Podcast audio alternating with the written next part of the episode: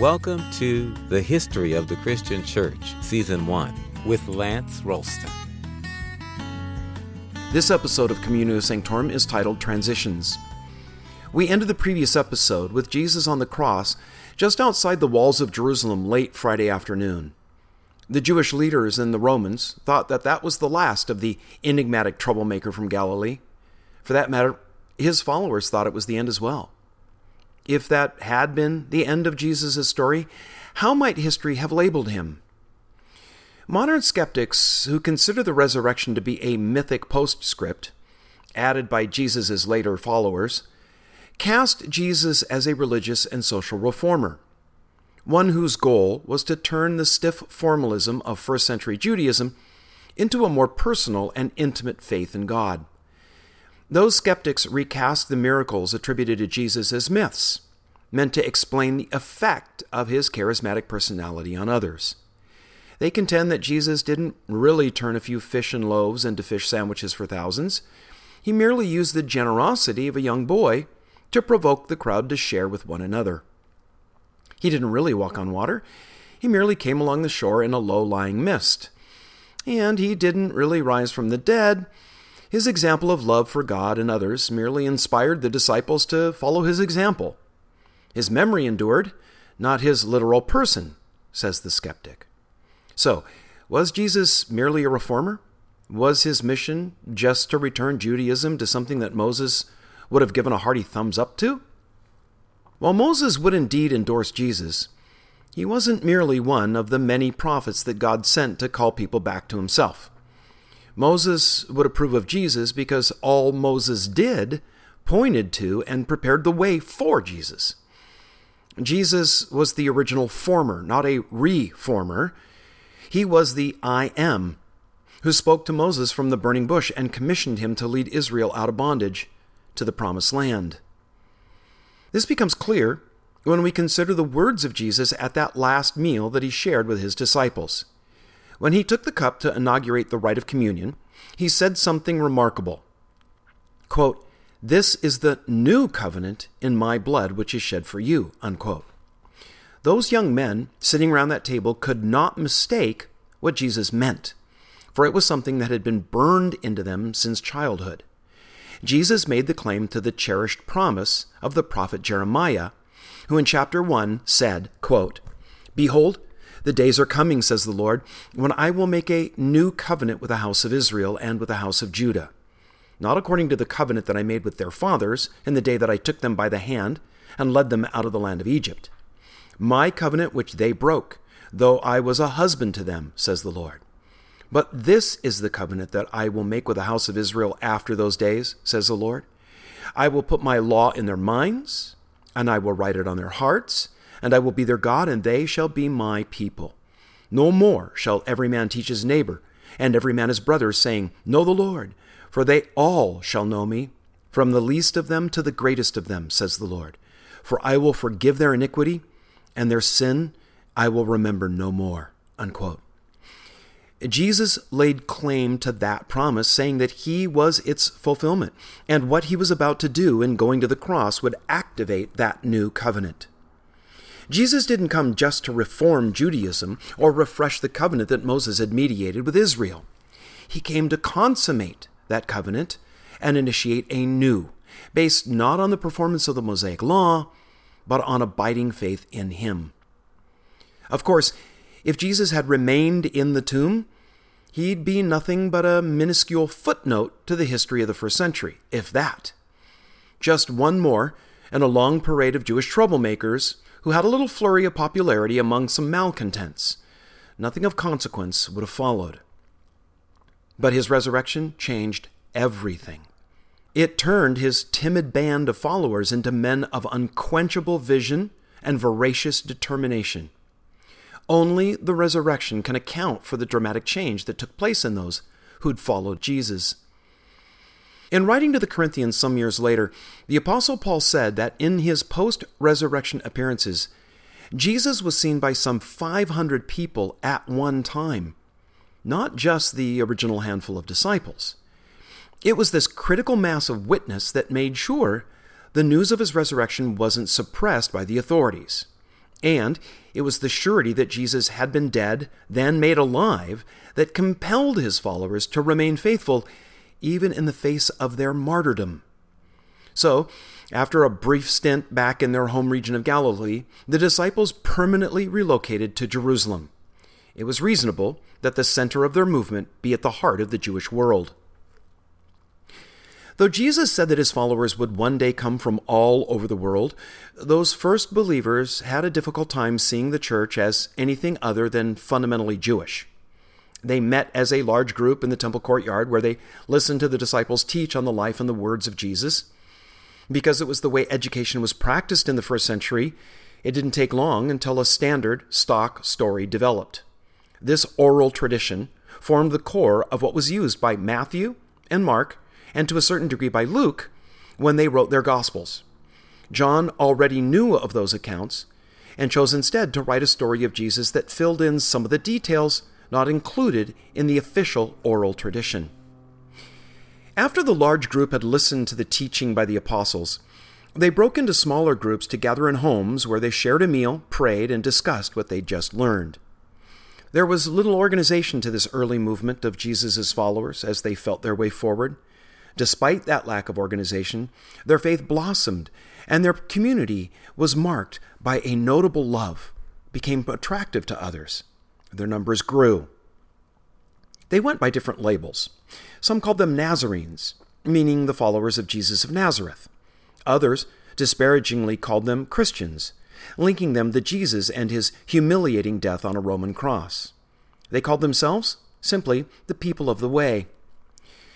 The church grew in relative peace for a few years till their numbers became too large for the Jewish ruling council, that is the Sanhedrin, to ignore any longer. As the apostles taught about Jesus, they realized that a good part of what the Jews had been told their scriptures meant was wrong. Some of the more bold believers began voicing their criticisms of contemporary Judaism. They ran afoul of the authorities, and so persecution began.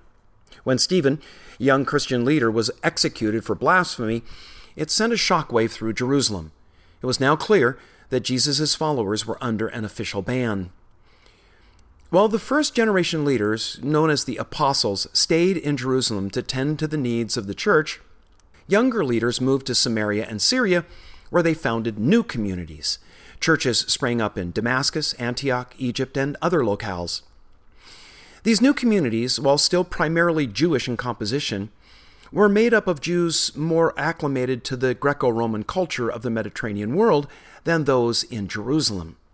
When word reached the Mother Church in Jerusalem that new fellowships were springing up in other places, the apostles sent delegates to these new communities to establish a connection. One of the representatives they sent out was an elder named Barnabas. He visited the church in the Syrian capital of Antioch, which at that time was the third largest city of the Roman Empire, with a population of about a half million. The church there was something new, a mixture of Jewish and Gentile believers. It was at Antioch that the followers of Jesus were first called Christians. The readiness of Jewish believers at Antioch to welcome Gentiles into their fold shifted the focus of missionary activity from Jerusalem to Antioch. It was at Antioch that one man rose to leadership who would, next to Jesus, have the greatest impact on Christianity. Saul of Tarsus, or as he's more commonly known, Paul. Paul's hometown was the Roman city of Tarsus, capital of Cilicia in what is today south central Turkey, about 20 miles from the Mediterranean Sea. The famous Roman general Pompey the Great had made Tarsus the center of Roman government in that area, granting its residents the treasured Roman citizenship. Tarsus was also a center of Greco Roman culture. Paul was born to Jewish parents there, making him a unique mixture of Roman, Greek, and Jewish. This all conspired to make him an effective instrument for spreading the gospel. After his early education in Tarsus, Paul moved to finish his training in Jerusalem under the great Jewish scholar Gamaliel. He became a member of the ultra strict sect known as the Pharisees. Paul finished his training just as the followers of Jesus ran afoul of the authorities in Jerusalem. Whether Paul was a member of the Sanhedrin or merely their agent, it was he who presided at the execution of Stephen, lending those doing the deed their authority. Paul then embarked on a campaign to harass the Christians in the environs of Jerusalem. When the church there was effectively driven underground, he received official permission to carry his campaign of harassment to Damascus, where rumors said that the Christians were thriving. But when Paul finally entered Damascus, it was a very different man from the one who'd set out from Jerusalem a few days before. In a vision of the risen Christ, Paul realized that Jesus was indeed the Messiah, and the gospel he'd been trying to stamp out wasn't a dangerous heresy, it was the truth of God. When he returned to Jerusalem, the leaders of the church were wary of him. After all, this was the guy who'd just ravaged them. But when it became clear that he was a genuine believer, the apostles embraced him. Well, sort of. In reading the book of Acts and a couple of Paul's letters, we're left with the impression that while the core leadership at Jerusalem accepted Paul's conversion as legitimate, they preferred that he'd find another church to attend. That church turned out to be Antioch, where Paul partnered with Barnabas, who became one of the leaders there. This would be a good place to talk a bit about the different perspectives on the nature of the Christian life that developed between Jerusalem and Antioch. Let's call it the difference between first and second generation Christianity. First generation Christianity was thoroughly Jewish in orientation, and it was centered on Jerusalem.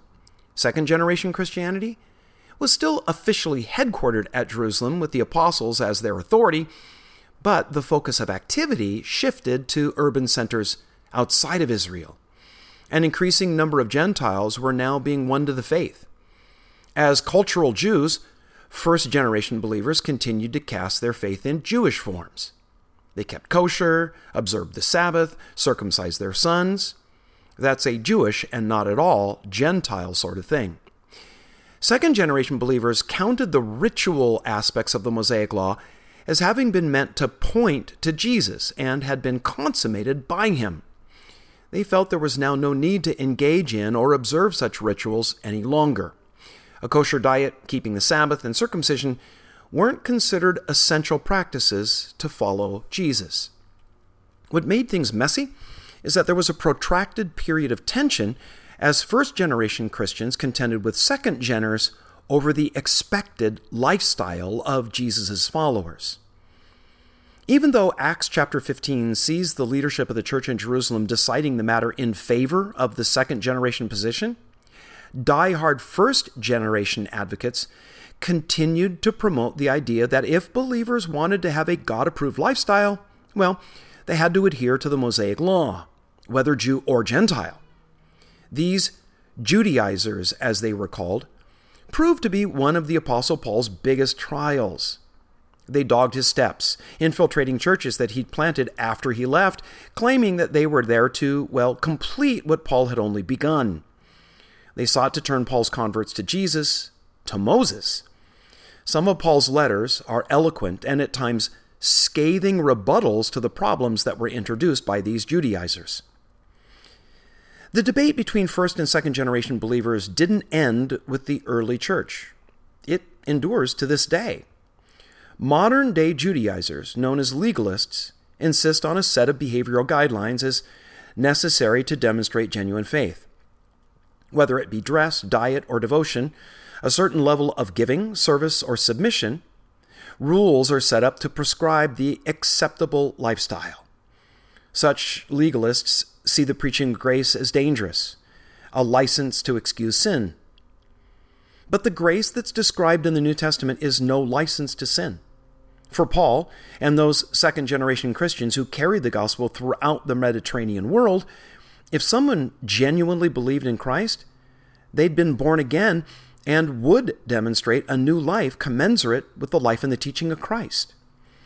The person who truly loves God can do as he and she chooses because he and she chooses to love God. That wraps up this episode.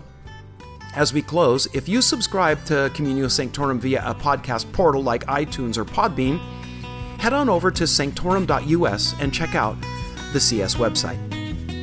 Thanks for joining us at Communio Sanctorum. We really appreciate your listening and subscribing. Listeners are invited to like the Communio Sanctorum Facebook page and to write a review in the iTunes Store. For both Facebook and iTunes, search for History of the Christian Church. Looking forward to joining you next time.